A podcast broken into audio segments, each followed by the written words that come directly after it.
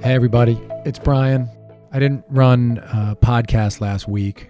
I thought I was going to have Killer Mike uh, to talk about the world and what's going on. And I think I'm talking to Mike on Thursday. This episode was recorded uh, about 10 days ago um, with Corb Lund, who's amazing, incredible songwriter, and a great guest. We don't really talk about the world. Uh, I, I hope to do that with Mike soon. And um, if this is an hour that uh, takes your mind to a different place and exposes you to a great artist that maybe you don't know so much about, I hope it serves some purpose. So uh, here's my conversation with the great Corb Lund. Hey, this is the moment. I'm Brian Koppelman. Thanks for listening. Today's guest, Corb Lund, is unique in, in, this way to people on the moment. Most people who, who come on this show, I, I, I, I've met them. I've known their work for a really long time. I know a lot about them. And, and Corb, I wrote an, I just wrote a cold note to your people because uh, somehow uh, I didn't know your music and I'm, everything you do is what I'm into, man. And um, I, a few months ago only, I heard uh, uh, Old Men some, somewhere and from there found your agricultural tragic playlist that you made. Oh yeah. And when I saw this playlist that had Chris Ledoux, Mellencamp, Tom Russell, uh, and Fred Eaglesmith on it, I was like, well, this Canadian guy from Alberta who grew up um, the son of a vet. Uh, and and this New York atheist Jew are like brothers somehow. So uh, we be, because you're into and you write about all this stuff that fascinates me, man. So I've now done a deep dive um, on on who you are, and I think you're one of the great songwriters walking around. So thanks for doing this. Yeah, well, thanks. That's that's high praise. I'm a, I'm a fan of your work also. Uh, well, thank. Well, this was the other thing when I found "Losing Lately Gambler," I, I, I and and uh, started listening to the songs like a game in town like this, and knowing that I've written about gambling for 25 years, I couldn't kind of believe that we had never crossed paths creatively. You know. well, I'm assuming if you were you you were the writer, one of the main writers on, on Rounders, is that right? Yeah, my writing partner. I, so I do everything with a partner, my lifelong okay. best friend, and we wrote Rounders together. Yeah. Because you must you must play cards, right? Oh yeah. Yeah. Yes, okay. Because it's yeah, it's a pretty inside movie. you know what's funny about that that song you mentioned, the a game in town like this? I um as a songwriter, you know, probably same for you. You have a feeling you're trying to express in a, a, a topic or something, and sometimes it comes out a totally different way than you expected, and sometimes it doesn't work. But sometimes it happen, happens like that, and it's a happy accident. But then occasionally you really nail it. And in terms of like what I was trying to get across in that song, like sometimes like, like say you start with a feeling and it turns into something else, and that's cool too. But this song in particular, I felt for my own i don't know it wasn't particularly commercially successful but in my own for my own inner scorecard i i really nailed the feeling i was trying to get with that song. When you played cards way too late and you lost you should have left two hours ago. That i'm glad you like that one because that one that one's a special one for me. I understand that completely man. And i think that that song i mean i think that song and a lot of your songs are like cousins to a kind of song that's been being written since the 30s. You know, um, the songs that Bob Dylan sang on World Gone Wrong uh, that were kind of have been forgotten in a way, and uh, about rounders, uh, about people living uh, a kind of um, uh, a gunslinger type existence as the world is changing around them. And I find that through all your albums, uh, especially yeah, the, the new one. You know. now, did you get a, a full copy of the new one, or have you just heard the singles? No, I got I I, I got a full copy. Oh yeah, cool. Well, and and and I have all sorts of places I want to go with this, but uh, so so when I listen to this album, I hear this, and I think it's a crystallization. I've listened to all your albums now. Like I over the last few months, I've done a real deep dive, man, because I collect songwriters, and I couldn't believe I'd never come across your music, and so I really got deep I- into it. But this album for me crystallizes this uh, the kind of duality in the way that you look at the world, which is with a kind of romantic's yearning, but a, a, a realist's eye. And um, I you know see right from the first song 90 seconds but through the whole thing the louis l'amour song uh, uh, somebody who is grappling with this like legacy that's been passed down about the way men are supposed to be and act these traditional roles but then a world that has shifted on its axis and if you don't shift with it you're fucked in a, in a way but then in the middle of this album that's this incredibly deep exploration there's just this entirely entertaining song that literally could have been in a Bob Wills album, which is the Gin and Whiskey song. And I listened to it over and over. I played it for my 20 year old daughter. We drove around yesterday, like laughing and giggling during this pandemic, listening to that song five times in a row. How did, can you talk about how that song came to be and what you were going for and why?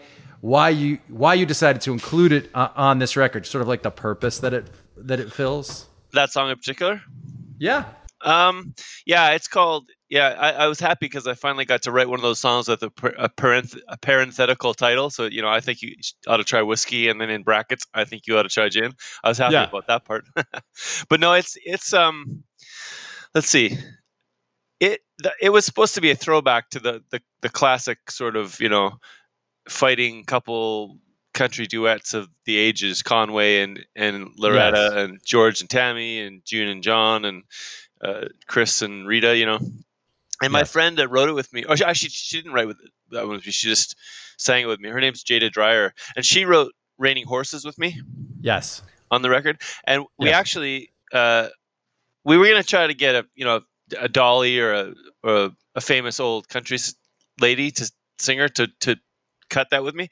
And she was in the studio because we were writing some stuff. And I just, she's a great singer. I just got her to do a demo of it because just so we had a, a placeholder so that I could shop it to, you know, Barbara Mandrell or whoever. Sure. And, perfect. Yeah. And our, and Jaida nailed it so well. And we, ha- we're old friends. And so we had a really good vibe together and she nailed it. So we were like, shit, this is, we probably should just keep this so we just we just went with her uh, version. It was great. But yeah, have you it, sent that track out to radio? Have you sent that track to like country radio because they could play it without kind of understanding in a way what you're putting on? Yeah, no, it hasn't been released yet. We may do that. It's it's going to be the single released in June when the record comes out, like at the time, like right at the same time the record is released. So that's a good idea. I'll mention that to my people. They, I'm sure they've thought of it. They think of this stuff before I do, but I'm sure that they do because I could just totally hear that. Um, on the radio, but also it it sums up to me because you guys are yes, you're doing that standard breakup song, but I know from like looking at your Instagram the kind of stuff you read, so I know that you're completely aware of the meta aspect of what you're doing there, and so right, so so you are, and and the way those little asides that the two of you toss at each other, yeah, she's and, funny, right? yeah, both of you guys are doing it though, and it's it's both like hewing and this is what I really want you to talk about this idea of you're hewing to a certain tradition in the form but then you're also at the same time kind of commenting on this tradition and on where it fits in the world right now. Yeah that's true. Uh, i i kind of use uh, i tell people that well there's a lot to say. Um, if you've heard our stuff you know that we sort of draw from all different all different stripes of. Um, I, I sort of strip mine roots music, whether it's we, we borrow from Waylon country rock, we borrow from talking blues folk songs, we borrow from rockabilly, we borrow from western swing, you know. And I sort of approach the whole thing with a bit of abandon uh, I tell people, you know, you, if you go to a bluegrass festival, you'll run into people who are who are trying to do traditional stuff and freeze dry it, and and, and they bow down to it and, and you know make it perfect. And I, we're not that way at all. Like I, I, respect all that stuff and I love it to death. I grew up with it, but I, I approach the whole thing with a big dollop of irreverence too, and I kind of try to use those traditional forms as kind of a launching pad. And it's interesting because you kind of alluded to this, but you can kind of I don't really talk about this with many people actually, but yeah. it's funny because you can you can reach different types of people on different levels with it because on the face of it, you know, that song for example, a lot of my tunes are good old shit kicking country tunes, right? And you can dance to them in the saloon, and they people do, and there's a simple message there, and it's it's uh, easily digestible. But then there's there's other levels too, like you said, like um, I don't know. It's hard to explain, but it's no, it's not. You can do it because you do it. Here's why you should explain it because you've been doing this twenty. You've been doing this twenty years, and I've read only a couple articles that talk about this aspect of what you do, which is the way that you're commenting on the tradition, and you've you wrote about it pretty directly on Louis L'Amour. So I think it's worth talking about, man, to give people in America an understanding of what you're doing. Okay, well, here, we should start a little further back then. So the deal is, my family are all cowboys um, from Utah and Nevada, both sides of my family, my mom's side and my dad's side, and they came up to Alberta, which is just north of Montana in Canada, about 120 years ago, around the turn of the century, and have been ranching there ever since. And they're rodeo people and card players and and uh, roughnecks, and so I come from a very uh, frontiersy, rough and ready sort of background.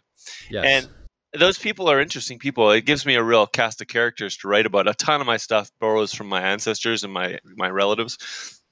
But yeah, so uh, I grew up with that on horseback and chasing cattle and the foothills of the Rockies and doing all that stuff, and it just seemed normal to me because you know when you grow up with something, that's what that's what you are used to. Yeah, of course. And then you know, I suppose the world is full of dude ranches because people find that stuff exotic. But to me, it just seemed normal. And when I was about 15, what seemed exotic to me was uh, rock and roll. So, much to the chagrin of my parents, I grew my hair long, got a Gibson Les Paul, and made a bunch of noise yeah. for about 10 years in, a, in an underground rock band called the Smalls.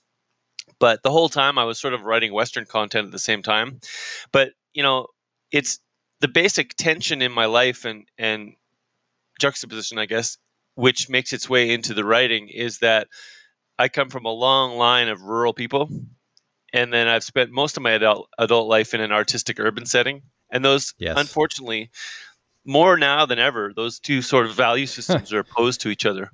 Yeah and, they're set against each other yes. Yeah and it's sad really because there's re- i guess there's reasons for that. Like i feel like rural people have become more uh, ensconced in their sort of well everybody's yeah the calcified like kind of calcified in their worldviews and then yeah you're trying Right, and on the other, the other side of it, a lot of urban people really have much, much that every generation has less understanding about where their yes. food comes from and, and who's building their roads and, and the practical things of life. And, and I, I kind of have a foot in both worlds and I can see the value of both lifestyles. And I just, I, I lament the fact that they can't get along better. And so a lot of my stuff touches on those those things. So yeah, I guess I, I sort of look at you know I read a lot. Sounds like you do too, um, and it's interesting trying to apply more uh, textured themes to, to simple uh, genres, yes. right? Like a not that country has to be simple, but it often is. As a you know, old school country music is for the most part designed to be pretty straightforward. So it's interesting building levels on top of that and folding in meaning to it. It's and I love it. It's I I love reading and I love I love reference. I sometimes I'll end up referencing something in a tune. I'm like, I bet you nobody's going to get this, and then one and then one nerd will get it, whether it's about an oil rig or a book I read or a the functioning yes. of a particular kind of pistol or a you know something about a particular horse breed or you know I, I, really I'm a detail guy. I like putting all those little I guess they call them Easter eggs these days. You know, yeah. little references that only the odd fanatic will get. well, yeah, that's I mean that's what Dave, my partner Dave, you know the guy I do all this stuff with. He and I, um, our our our TV series is just festooned with that stuff, and people yeah. you can your your people will find it. You know what I mean? And they'll throw something back at you, and and, and the one the one person who catches it, it really means something. But it also seems to me, so you're doing that for sure. I, I hear that in the stuff. But there's a real postmodern. I, I want to, for a second, talk, stay with the whiskey song, and then I want to go out because so on the record, for instance, in 90 seconds, you know, the second half of that song gets in the first half of the song, you're using a, a literary device where you're um, you're doing this narration. You're letting us. We pick up in media res, right? You're you're just telling the story as as we're into it. You're like, hey, buddy, just give me a sec and a half. But by yep. the second half of it, we learn, hey, wait a second, this guy was a ranger. And what do you expect if you send a guy to learn those skills? And you bring him back and you don't find a way to remediate what you've just done, you can't blame him for for for what he does. And you open the record with that, and two songs later, we're in these old gender roles, and and and this album uh, has uh, uh, themes that hold it together. And I was thinking about a lot about why that that's whiskey song does what it does in the in the way that it does, and and and and I guess what I'm asking is how. Uh, how much are you hoping that these not just the Easter eggs, which are like these fun specifics, but the how did you learn, I guess, to trust your audience to figure out what you're doing when you write a song like that? Or are you not thinking about the audience? I'm not really thinking about them. I'm sort of entertaining myself. Huh. Yeah. Like when Good. I'm writing a tune and I Yeah. come up with something that I kind of think is clever and pat myself on the back, it just, I kind of just sort of start grinning. And like sometimes people get it and some people sometimes they don't. But I, I, honestly like people listen to music for different reasons.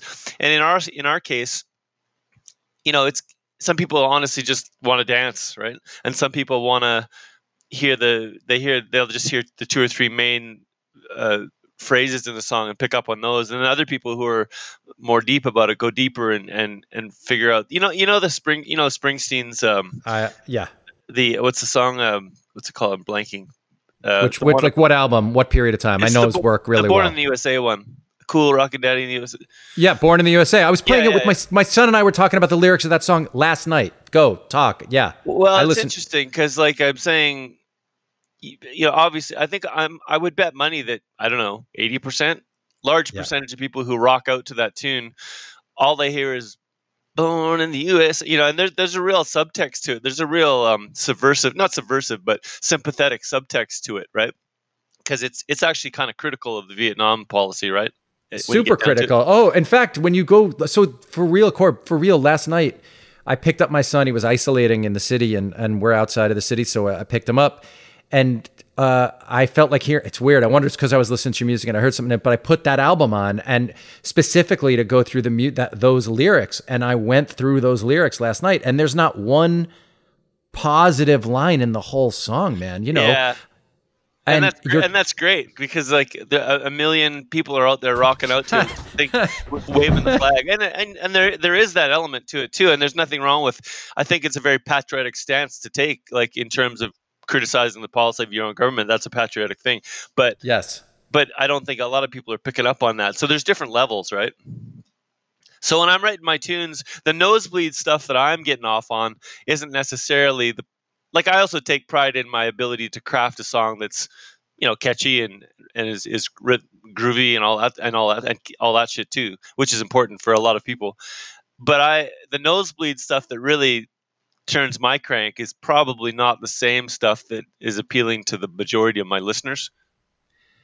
Right. So when you look out from the stage, do you can you see the sort of like I mean some people are just singing along to old men uh, just purely on taking it on a face value. Some people understand the tradition that that song's coming out of um, and what you're talking about. And then some people on all these songs will really understand like in the whiskey song, you know, some people you're saying will take it for face value. Well, of course, a woman is saying she doesn't want to get frisky. It's much to her regret. But then the song is asking us a question as a listener, which is why are these why are these still the roles that we're pretending that we're uh, in? Where gin makes someone act too fancy and whiskey does this other thing. I mean, you're Yeah. asking a lot of questions in that context, but you're saying you're only asking those questions. They're kind of available to whoever wants them, but you don't need to ask those questions to dig the music. No, not at all. And and like uh I think people appreciate art for different reasons, right? Some people just like the color that the guy chose. Some people like the subject matter. Some people like the way he used brush strokes, you know, whatever. And I think it's you know here's the thing like in my trade a chorus is a, a chorus is a powerful thing right like a catchy chorus is like very powerful tool and so you can sell a lot of shit with a catchy like like the Springsteen song we just talked about right? You can sell a lot of stuff with a with a a, strong chorus and so that's one of the main tools. The catchiness of the music is is one layer that's very powerful and then and then the layers of meaning that you decide to build on top of it is you know. You know an- another aspect to this is you're talking about diving deep deeply earlier and I, I do that with subject matter like all the cowboy stuff that i read about and all the western stuff that mostly comes from family background.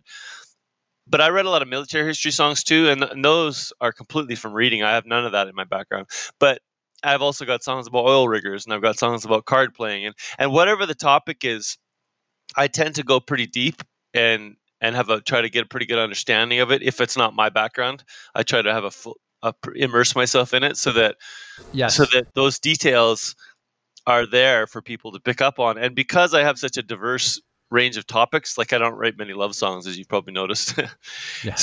but like you know, the the carpenters, the, the four carpenters in the audience will totally pick up on my line about the nail gun or something, and then in another song, all the veterans will pick up on the the resonances about uh, you know the, the the the VA or something, and then in the other song, the guys who are working cowboys will pick up on the stuff I just said about the guy's cinch. You know, so it depends on what the topic is. Particular segments of the audience will identify with that. Yeah, well, it's funny because sometimes, like, I hear that line in 90 seconds about uh, "Let's get the elks" because we got the badges, and and I I've never hunted, but like I've read a lot about about it and I've watched a bunch of stuff and like I loved the detail of that. Like, hey, it's elk season. We're allowed to take two elk. Let's just take the elk and get the fuck out of here. Yeah, yeah. Uh, I like that line too. but like the way you just throw that line casually, you know, uh, a lot of people won't, don't know what the fuck that is about, what the hell you're talking about. But for me, it, it's like that eye that you have for detail. Um, it, it gave, and, and it's it's that Hemingway thing, which is you obviously know a ton about the kind of guys. It's funny, right? That song is sort of a cousin to "Why Are We in Vietnam," the the Mailer novel. Yeah. yeah. Uh, have you you've read that book? But it, it's oh, kind no, of. No, a, I haven't. Oh, you'd really dig it. it uh, Mailer wrote this book, "Why Are We in Vietnam?" and it's these two guys, two friends, off in the, the woods. They never meant he never ever ever mentions the word Vietnam. Uh, they oh, never really? go to war. Yeah, it's amazing. It's huh. it's one of his best books. Uh, okay. A lot of Mailer stuff feels old now, but when that book never feels old, and and it's these because it's the, it's the nature of the American male in this in this situation. Um, I'll look. I'll put but, that on my list. Yeah, these little, but but it is the the the way you use these details.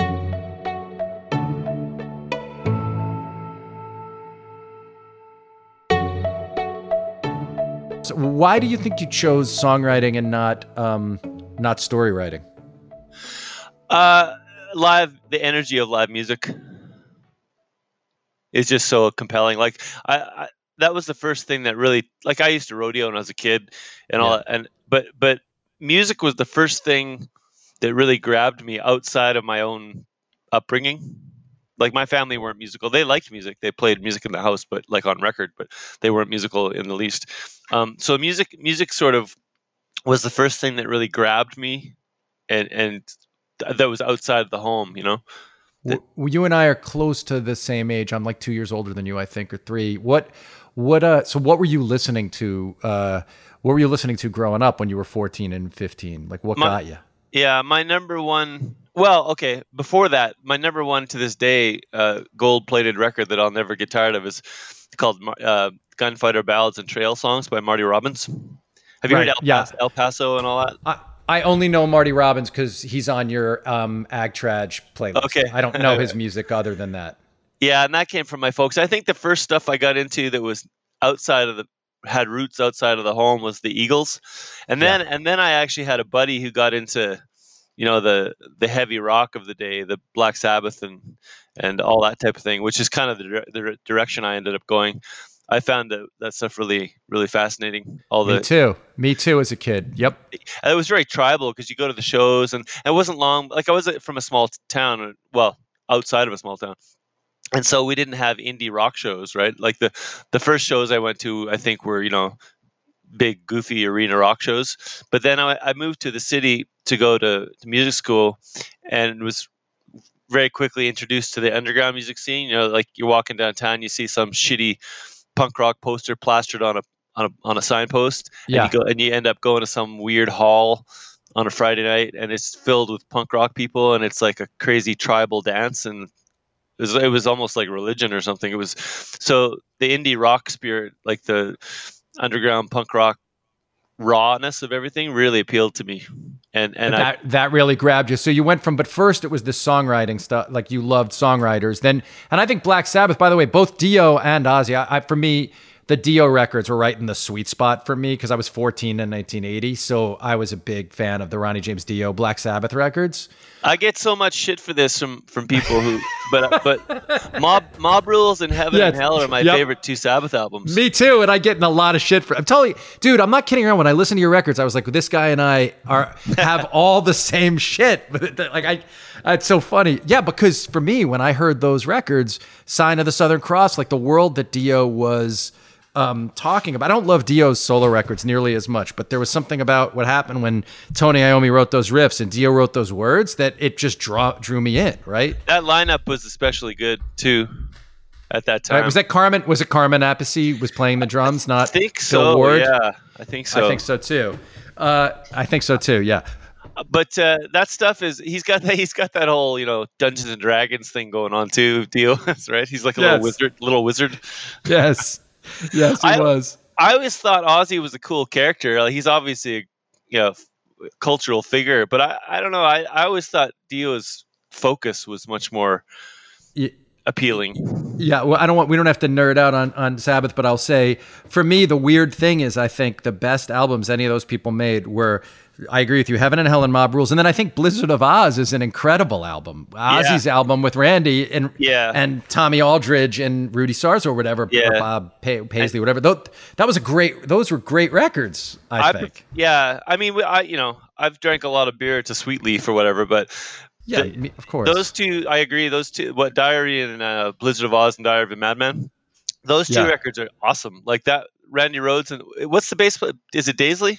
Yeah, Bob Daisley and uh, um, uh, and then Rudy Sarzo, I guess, played on the tour, but I think Bob Daisley played on the albums. Okay, yeah, and no, that's uh, those. Yeah, I'm with you.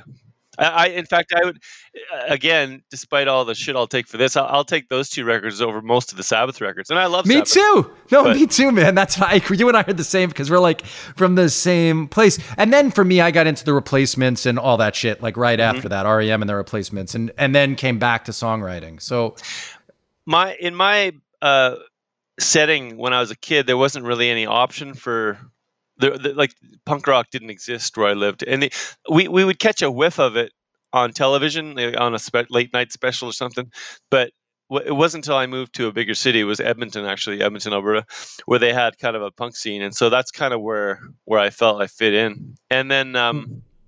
yeah, I started writing Western songs of near the beginning too. So I was sort of blending those two things from the start, and I think that's probably why I tell people that I have a lot, I have a lot of friends that are in the sort of commercial country world, and they yes. have to live in such a box. I, I couldn't do it, but I I spent the formative first number of formative years as a songwriter in a setting where you were encouraged to be as out there and unique and and you know strange as you could and trying to make your own sound like in the underground scene you know?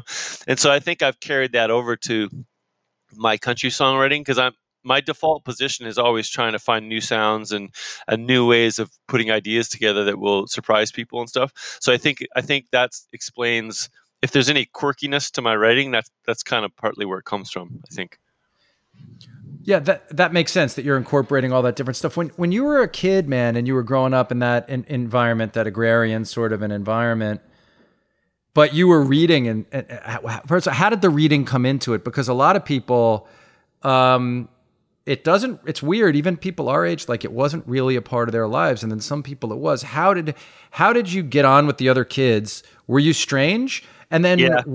and and then and then, how did the reading come in? And what were you reading? You know, what were you reading from fourteen to twenty? Uh, both of my grandmothers were they're, they're like archetypes. Both of them were were um, proper ladies that that married cowboys and became school teachers in one room schoolhouses in the prairie. wow, that's awesome. Yeah. Yeah. My and my grandmother, I I don't know I don't know what the controversy in educational policy was at the time, but I remember as a kid, like before, I don't know, how, how old are you when you go to kindergarten? Six or something? I guess. Yeah, five. Five, five or six. So before that, I guess when I was three or four, my grandma was obsessed with me learning phonics because right. apparently the education system had shifted into some other I don't know enough about it to know what the alternative was, but it was not phonics. Right. And my grand my grandma was obsessed with me learning phonics, and she was bound and determined that if they're not going to teach me phonics at school, I would damn well know phonics when I got there. So, phonics is just learning words through sounds like you know cat, yeah. rat, fat, sat, and learning to read that way. So my, I don't know, I it might be kind of fanciful, but I like to credit my grandma as if I have any kind of way with the language, um, it, it comes from my grandma making me read when I was three or four. Um, and then as far as books go, I don't know. I was I was always I was a nerd in school for sure. Like I was younger than other, the other kids, and I was I was kind of a strange cowboy weird nerd kid that didn't really fit in. Because the other kids weren't cowboy. The other kids weren't sort of like from the same kind of background. Well, a lot of them were town kids, right? Because you go to, Yeah. they're still from a small agrarian town, but they're not actually, you know, riding the bulls. Right.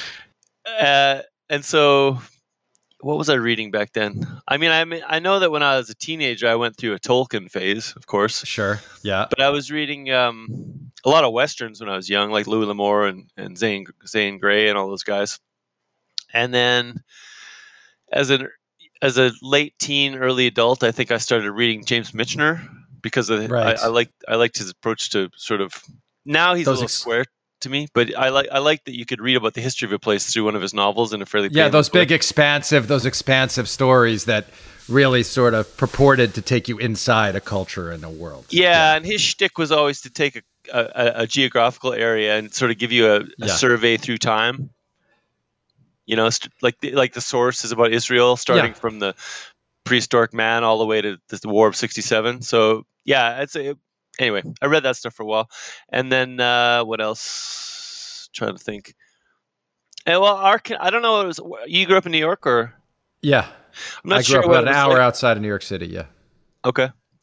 The the Canadian education sort of uh, the the Canadian literature that we read was interesting in high school. Like we there was a, a pretty looking back. I actually went back and collected it all. I'm rereading it again, but it was a pretty good uh, slate of stuff. Like we were- Robertson, da- Robertson Davies and that kind of stuff. Um, there's a guy named. Well, we read Margaret Atwood because she's Canadian, Right. right? Yeah. And we read. Um, they read, they fed us a lot of dystopian shit. Actually, we had to read George Orwell. Yeah. We had. I posted about this a couple days ago. Yeah, I saw that you posted Orwell, Aldous Huxley. Uh, I was just surprised that I didn't see Kafka. Vonnegut. I was surprised you didn't throw Vonnegut in there. Yeah, I regretted not doing that after. It, it occurred to me after. That's so funny. I was like, how did he not put Slaughterhouse Five up there? I was, Yeah, uh, my bass my bass player called me the next day and said, "Dude, Slaughterhouse 5. and I was like, "Fuck yeah." That's excellent. Good. I, I did. I felt it was. I felt that it was missing. I was like, "What's he doing? Why isn't that up there?" Um, but so yeah, that it, it's weird how how much that stuff is talking about our moment. That that that It's that a bit in, weird, isn't it? Yeah, it's not that um, surprising. How did you come back to? So I, you were reading. I, I I wasn't reading Michener really. Um, only a little bit of it. Uh, it was always for me a bit too stall. There was something about it that I found uh, off-putting. But like you, I was like reading everything I could get my hands on when I was a kid. My my my dad was a big kid, a Michener fan, so I just sort of got I got, I got brought into it that way. He my dad was an interesting guy. He was he was kind of I call him a renaissance cowboy. He was a veterinarian and a pro rodeo competitor and a rancher and but he was also a watercolorist and kind of an amateur historian and an amateur archaeologist. So he was uh, a big influence, but uh, I've always had I, I I was working toward a history anthropology degree in school and I ended up quitting school because we were in university because we were touring too much. But I've I've always had that sort of bent to me too. So I, I would always read stuff like Michener with a grain of salt. Like it was interesting to me because I could sort of pick up on the history of a place and rely Yes. on it to be fairly accurate. But yeah, he's a little he's a little stodgy. yeah, that for me, like I would read the for for that kind of thing. I would have read back then. I would have read like Herman Wouk or something like Yeah, that yeah. for those like Yeah. big popular kind of Yeah, um, novels. and then like to pick up too. Yeah, and then like Louis L'Amour, I got to from Stephen King because Stephen King would talk about Louis L'Amour sometimes when his Have essays. Yeah, but only a few books. Like I'm not, I, I know enough Louis L'Amour that I could talk about him, but I'm not a. I You only read him. You only need to read a few. right. My Uh, grandpa read but- them all, but you really only need to read a couple. Yeah, but when you like, I read all of the Travis McGee books or something, and all the like Matt Scott. You know, like sometimes something gets you, and you want to read all of it. Um, the Louis L'Amour, I, I loved westerns. So, so where I come at this is my my dad and I watched a lot of westerns together, like on Saturday afternoons. Yeah. I would like. Um, he and I would kind of like uh, lie down on the couch or in their bedroom, my parents' bedroom. My dad and I would just watch westerns all afternoon on Saturdays and Sundays, and so that's I got completely absorbed into that in the world of the West that way. Have and you then have you written anything? Have you written any any film stuff that's Western oriented? I've, you know, well, it's funny. I, in certain ways, Dave and I always think about a lot of the people we write about as gunslingers too. Like if you think about Rounders, it's kind of a Western story, right? Yeah, there's yeah. this the sheriff, the, the the bad sheriff, the new guy who wants to take the spot. Like there's a lot of the archetypes of it set in a modern Yeah. context, and um, I've I've wanted to. It's really hard to. It's really hard to find like the. Uh, this is what I love about your album, man. Is you're finding for all your records really. Is you found a a new way to talk about the West that that that characterizes it accurately. You know, you talk about what's your line about the good guy? You know, whoever's the good guy is someone else's bad guy, essentially, right? You have a line similar to Yeah. that. One person's outlaw is another man's saint. Yeah. And and I think that's a really great way to look at those archetypes and and Yeah. and reinvestigate them, you know. And and I think you're doing that throughout the whole record. You know what you said about rounders? I remember when I was a kid, I was just quite young when dad took us to see Star Wars. Yes. And we walked out of it, and dad was like, That's the, one of the best westerns I've ever seen. Well, for sure.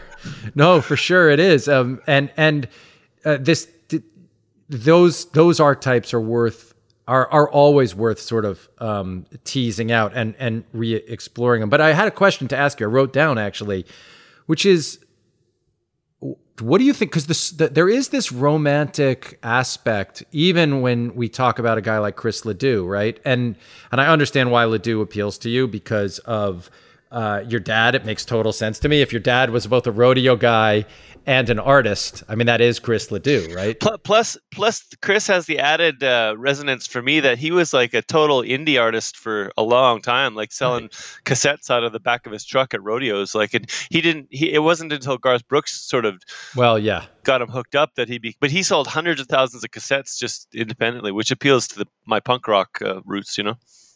Yeah, I mean, and and for me, that's still I'm I'm a closet Garth fan. Like I'm a big, huge Garth fan, secretly, kind of. Yeah, I like don't Garth think I- too. Actually, and and you know, I think he's that that ver- well. He's aged well. he has. I agree with you, and I've come to know him a little bit, and I quite like I I've Personally, I yeah, and Oh, really? um, yeah, I've never talked about this ever, but yeah, never once in my life. But I once got to spend um, so my my writing partner Dave and I, we once got to spend the night at Garth's house in Oklahoma, which was incredible. And um, but that verse, uh, a worn out tape of Chris Ledoux, "Lonely Women and Bad Booze," the only Yeah. th- right that that line for me is uh, the thing that made Garth Brooks like who Garth Brooks is in a way, even though it wasn't the biggest hit of it that he had. yeah, that's it was a, like songs brings a lot of legitimacy, huh? I, I really think it does, right? Uh, compet- I've been just doing the South America competition's getting younger, tougher Bronx. You know, I can't recall. We're not tape Chris to do. Uh, Lonely Women Ever Blue is the only thing. Uh, something at all. Like like for me, that's how I got into Chris Ledoux. That's why I was like, well, what is this? Who is this? And then I started. Really, you, you're one of those people who actually found him through the Garth song, eh? Yeah, That's really totally. cool. That's really Yeah, cool. because how else would a guy like me know about Chris Ledoux? Well, right? I was ask, still actually. no Garth. I heard that line and I was like, well, why is this worn out tape of Chris Ledoux? Like, what does that mean? You know? And then then I found that other song that Garth did about, and then I went and investigated it and read about him, and then I got his records, which, Yeah. by the way, people listening are, are worth getting. The the what I do? Are you a Lyle Lovett fan? I, I hear like Lyle Lovett and Jimmy Rogers crossed sometimes when I listen to your music. Yeah, I'm a pretty big fan of Lyle for sure, hundred percent. Yeah. You know, you know, one more thing about Chris that's interesting. I've gotten to know his his. Um, I don't know if you're aware of this, but that song on my record, "Dance with Your Spurs On," Yeah. that's I wrote that with Chris's son Ned. Oh, I had no idea. No, I had no idea that. Yeah, I've, I've gotten. I've never met Chris. It was, uh, but but our, but I've gotten to become That's really good friends with his family, which is awesome. They're great people. But yeah, that that song, that Garth song you mentioned, uh, uh, much was it much too young? Much too young. Yeah. That's Yeah. like uh, I, that's I know a lot of Bronc riders, and that's like a hymn for them. so he got it right because you know when you know when you're a singer or a writer, songwriter, and the people who the subject people of who you're writing about, if they if they accept it, that means you did a, a good job, right? Oh, I couldn't agree more. You have to. The eh, I'll say that's the same for what I do. Exactly. yeah, of course. Well, that's why when- Rounders is so resonant, right? yeah, all the things they have to like when when we were making even the show, you know, billions. It's like the people. You you have to let the people in that world at first have to think you've spent the time to understand what they're really thinking about and going through. But wait, this is the question I want to ask you, which is when it's really interesting that you don't want to fetishize the the the, the West uh, and the myth of the West, but but but it also seems that you're aware that we lose something by completely modernizing the myth. And it feels like there's a tension at play in your music about celebrating the things that made the the, the sort of myth of the American West and the Canadian West so resonant, but also holding it to account somehow. And it seems like you think about that a lot because that oh, runs yeah. through like a lot of your records. Yeah. Well, if you get, I've spent a lot of time with people who who are experts in that field. Like, there's this event in Nevada called the uh, El- the Elko Nevada National Cowboy Poetry Gathering every year, and it's sort of a fe- music festival for cowboy music and cowboy like real working cowboy music and, and and poetry and stuff. And those guys, like, you get into late night discussions about this stuff, but like the West was never ever really what people think it was. Like it, it was always just a big mess, like every other form of human culture or endeavor or whatever. But it's it's like, and even from the very beginnings of like the I don't know the the iconic idea of the North American cowboy is is you know you can go almost anywhere in the planet and say cowboy and people have a kind of an idea what you're talking about. Yeah. But for as iconic as the as the legend is, it was a very short-lived thing because it didn't really the the, the real genesis of the American cowboy didn't start till the Texas Longhorn herds were driven north after the Civil War. So that's only 1870, right? So the whole thing is only 120 years old. And right from the beginning, it was romanticized in the East and through dime novels and, and, and film and stuff. And there was a there was a symbiotic development between art imitating life and vice versa. Like there was lots of times when actual working cowboys started adopting stuff that was in the movies, right? And there's been this ping ponging back and forth ever since. Yes. So so the whole thing about the good guys and the bad guys and the white hats and the black hats, that's all that's no different than any other group of human beings fucking around. It's just it's not as it's not as clean and crisp as people would like to think about it. And that's that's what that's where the interesting parts come into me. Yeah, that makes complete. I mean, that makes complete sense to me. And of course, it's the same thing that happened with like The Godfather and The Sopranos and The Wise Guys, right? Where they started acting like the characters in the movie. The whole yeah, the whole totally. thing goes circular around like that. It makes complete sense. What is your uh, what's your writing process, man? Because I did notice, or or sorry, process. Uh, what is your writing process? Um, in terms of like, I noticed that it, it was five years between albums of original music, and uh, whereas you put a lot of records of original music out. And I'm wondering if you were struggling with what you wanted to say or how you wanted to say it, or can you talk about that a little bit? Yeah, in that that's true. Um, I just kind of hit a kind of a plateau. Like I, I've I've had an interesting career. I'm very happy with it, and I'm proud of it because I've done exactly what I want to do all the way through. But at the same time, I'm not uh, I'm not George Strait yet, right? so yeah. I, I mean, I, oh, yeah, I should say for my I should say for my audience who's listening that, that Corb is a very big um, artist in can like in. Uh, you have a real following in America, but in Canada, you're also a pretty big star. So people should know that. They might not know that. But yeah, so, yeah, depends who you talk to, but thank you.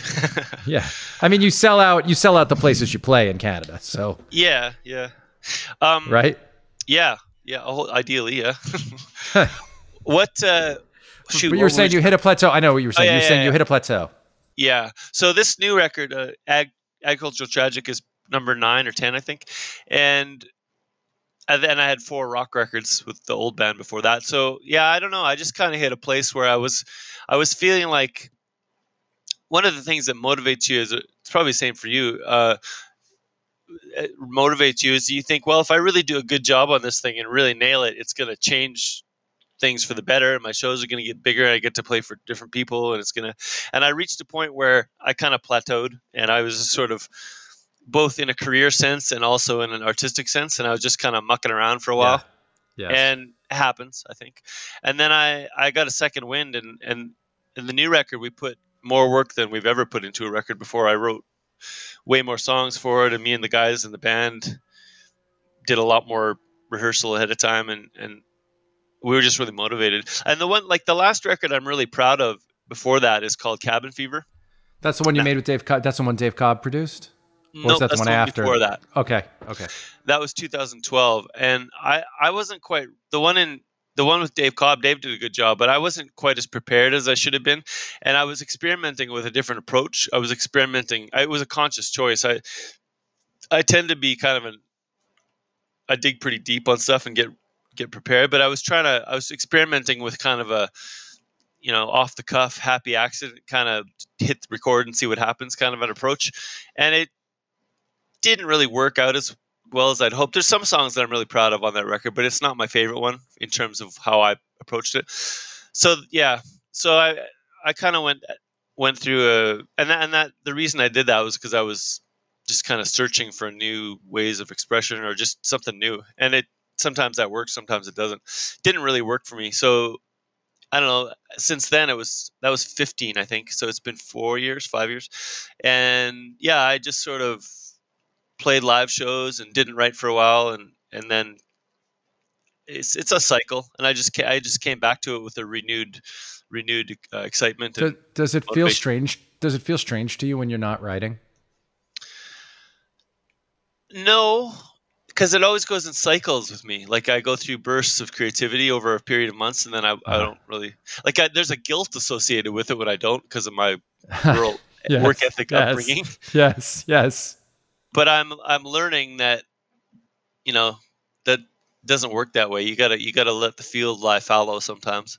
And when you're writing, when you're in one of those modes where it's creative, what is it a I get up every day and I work like what's a typical day look like for you when you're in the period of of writing or do you journal, do you meditate, do you just immediately get the guitar in your hands when you wake up like what is the actual writing process and the, the day Uh, like? Mostly, when I was younger, I used to write more late at night. Now I write in the morning. Like uh, the the most creative period seems to be from about I don't know nine till two. And I don't always write that whole time, but that, that seems to be when I'm freshest. And what happens with me is it's interesting. I've done some a number of sort of sessions with with this is very a loose description, but the the Nashville style of writing where they sort of Yes. Yes. meet at a in a cubicle at 10 a.m. and start from scratch and finish a song by by two. That that really doesn't work for me very often.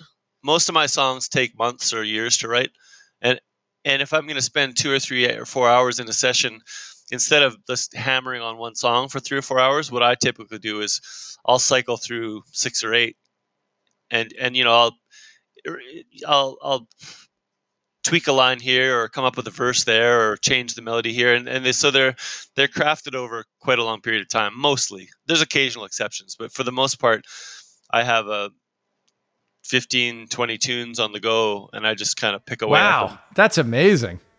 And and and with your guitar in hand usually, or are you writing the words separately?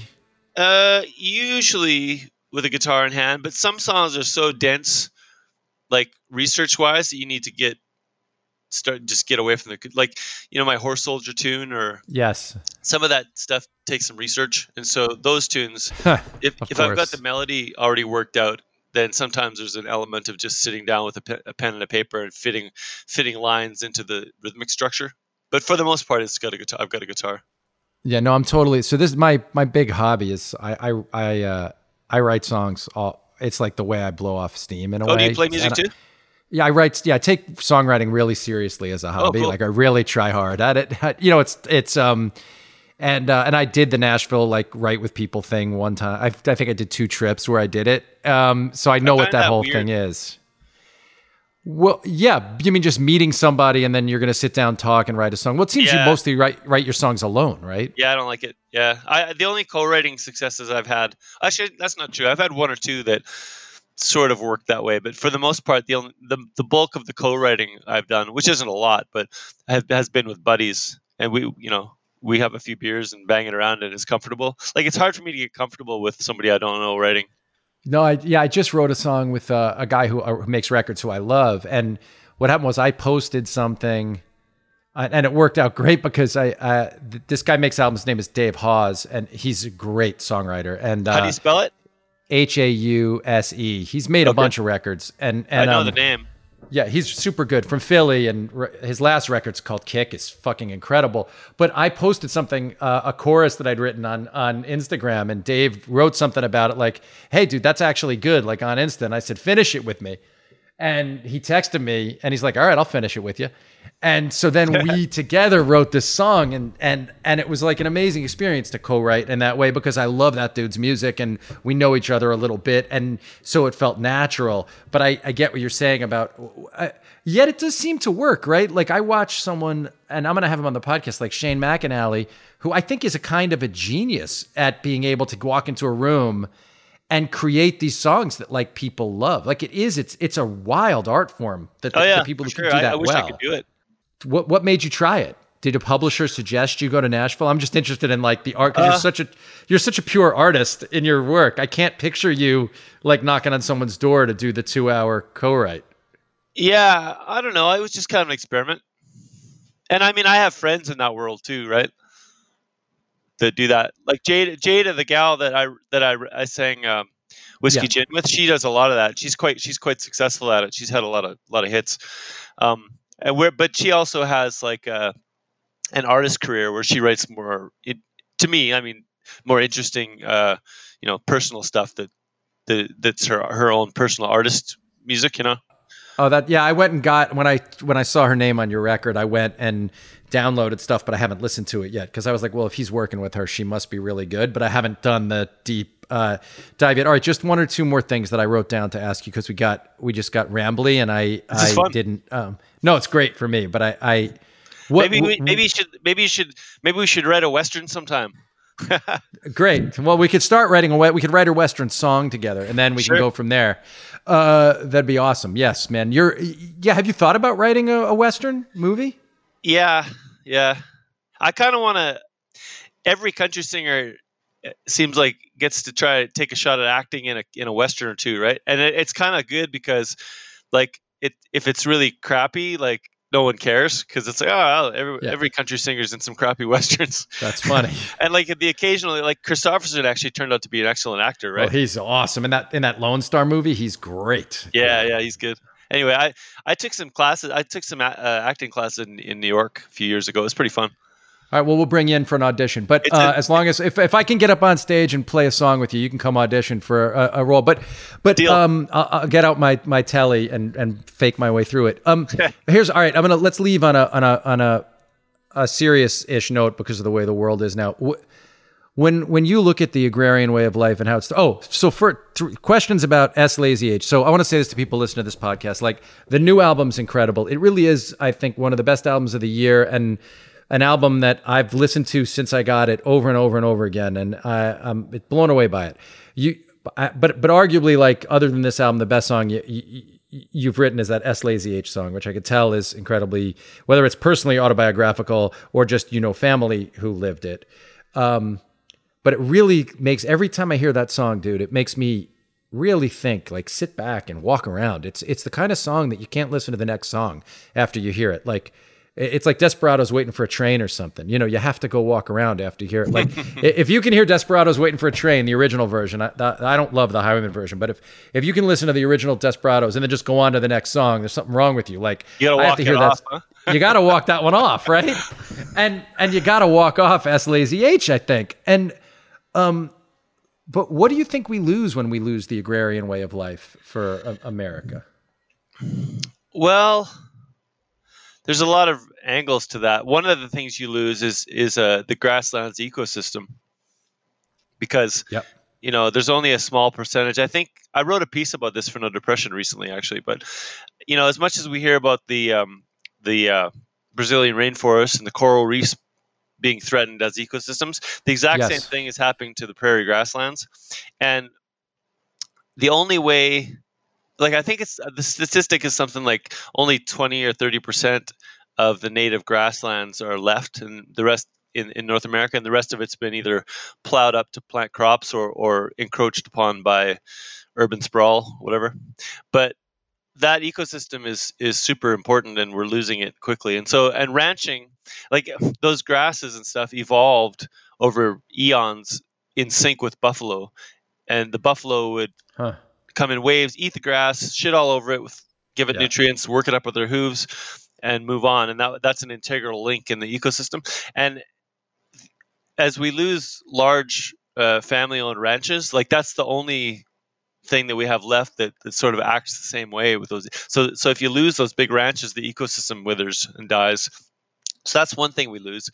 Um, another thing is that I think this mirrors the scaling of most um, uh, parts of the economy, like trades or, or lifestyles. Like I think I think the same reason that we don't go to an old shoemaker to get our leather shoes, we go to the Foot Locker and buy Nikes, and and you know we we you know we buy uh, we buy a hamburger at McDonald's instead of getting a, a you know a pasture raised steak.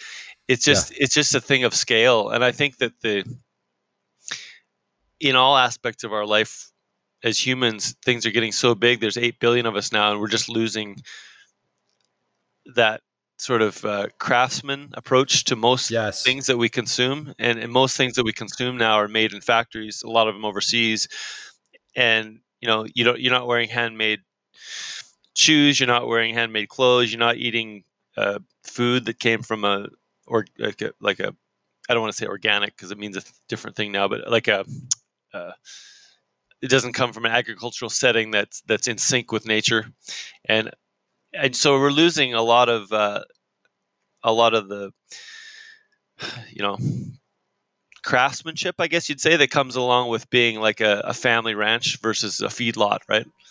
Yes. Well, I think that, that's that a perfect. but no, that's no, dude. Listen, Corb. That's because it actually speaks to what you do, right? Because you are a true craftsman, and this record is the work of uh, an artist who's also an artisan who is handcrafting these songs and this record in a way that you're hoping and you're trusting that there are people out there who are still interested in a non-mass produced version of what it is to make cowboy music, modern cowboy music. And that that's what I get from listening to the record and that's what I and I believe there are people out there who still want it. Yeah, it definitely resonates with people. You know, I, that that sort of rant I just went on about about uh, the way that we produce our our goods. It, it yes. actually, I often equate that to music because yeah, and it, this isn't me being judgmental because if people like radio country, more power to them. I, you know, whatever. But the way the way that they do that stuff in the in the big music business is much like the way they make Nike running shoes in a factory. And I like to think about people that I look up to, whether it's older guys like Tom Russell or or you know the old guys like Kristofferson or my buddy Hayes Carl or my buddy Evan Felker yeah. from the Turnpike Troubadours, any of the people that write the way that I'd like to write. Daryl, I was thinking of Daryl Scott too, actually. Yeah, sure. Yeah, yeah. I, I like to. Th- I, I think that we do it in a more craftsman, uh, crafts, craftsman like way, like the way that the way that a shoemaker would make shoes by hand, or a, a rancher would raise a beef on a farm on a ranch. Uh, you know, I, I think that's. I think the way that commer- and I'm sure that's the same in pop music and urban music. I think there's probably a a large scale, lowest common denominator corporate approach to it, but then there's also stuff that I consider to be more interesting happening on under the surface, like the underground acts that are doing stuff that's a little bit outside the lines. But I think the reason that we see uh, massive hits from the, the, the radio people is be, it's an economy of scale thing, right? Like it's much easier for the corporations to to re- have something put together that that's going to appeal to the most people and offend the least people, and just it's a numbers game, right? Well, uh, yeah, but then and once in a while something real breaks through, and when yeah. something real breaks through, written by someone who cares, uh, that's when it, it it all comes together. And in fact, that is what Garth. That's why Garth was great because Garth meant it. He meant every word that he sang, yeah, whether. Sure. Whether it also did that other stuff, he did mean it. And it's clear listening to your records that you mean it. And I hope that um, I hope that people go check out Agricultural Tragic when it's available in the States. A bunch of the songs are available now on Spotify and iTunes and wherever else you get your music. Corb, you're av- you're on social media on it feels like you're on Instagram more than you're on Twitter. Uh yeah. Yeah. I think I'm on like I I think my people also post some of the same stuff to Twitter, but I I do most of my stuff on Instagram, yeah. So you can find Corb on Instagram. You can find me on either place too, at Brian Koppelman. Uh, you can email me at the moment, bk at gmail.com. Corb, thanks for taking the time to do this, man. I'm uh, really glad that I got the opportunity to hopefully um, you know, put you in front of some people who might not be aware of what you do. And uh, I hope everyone goes out and, and listens to this album.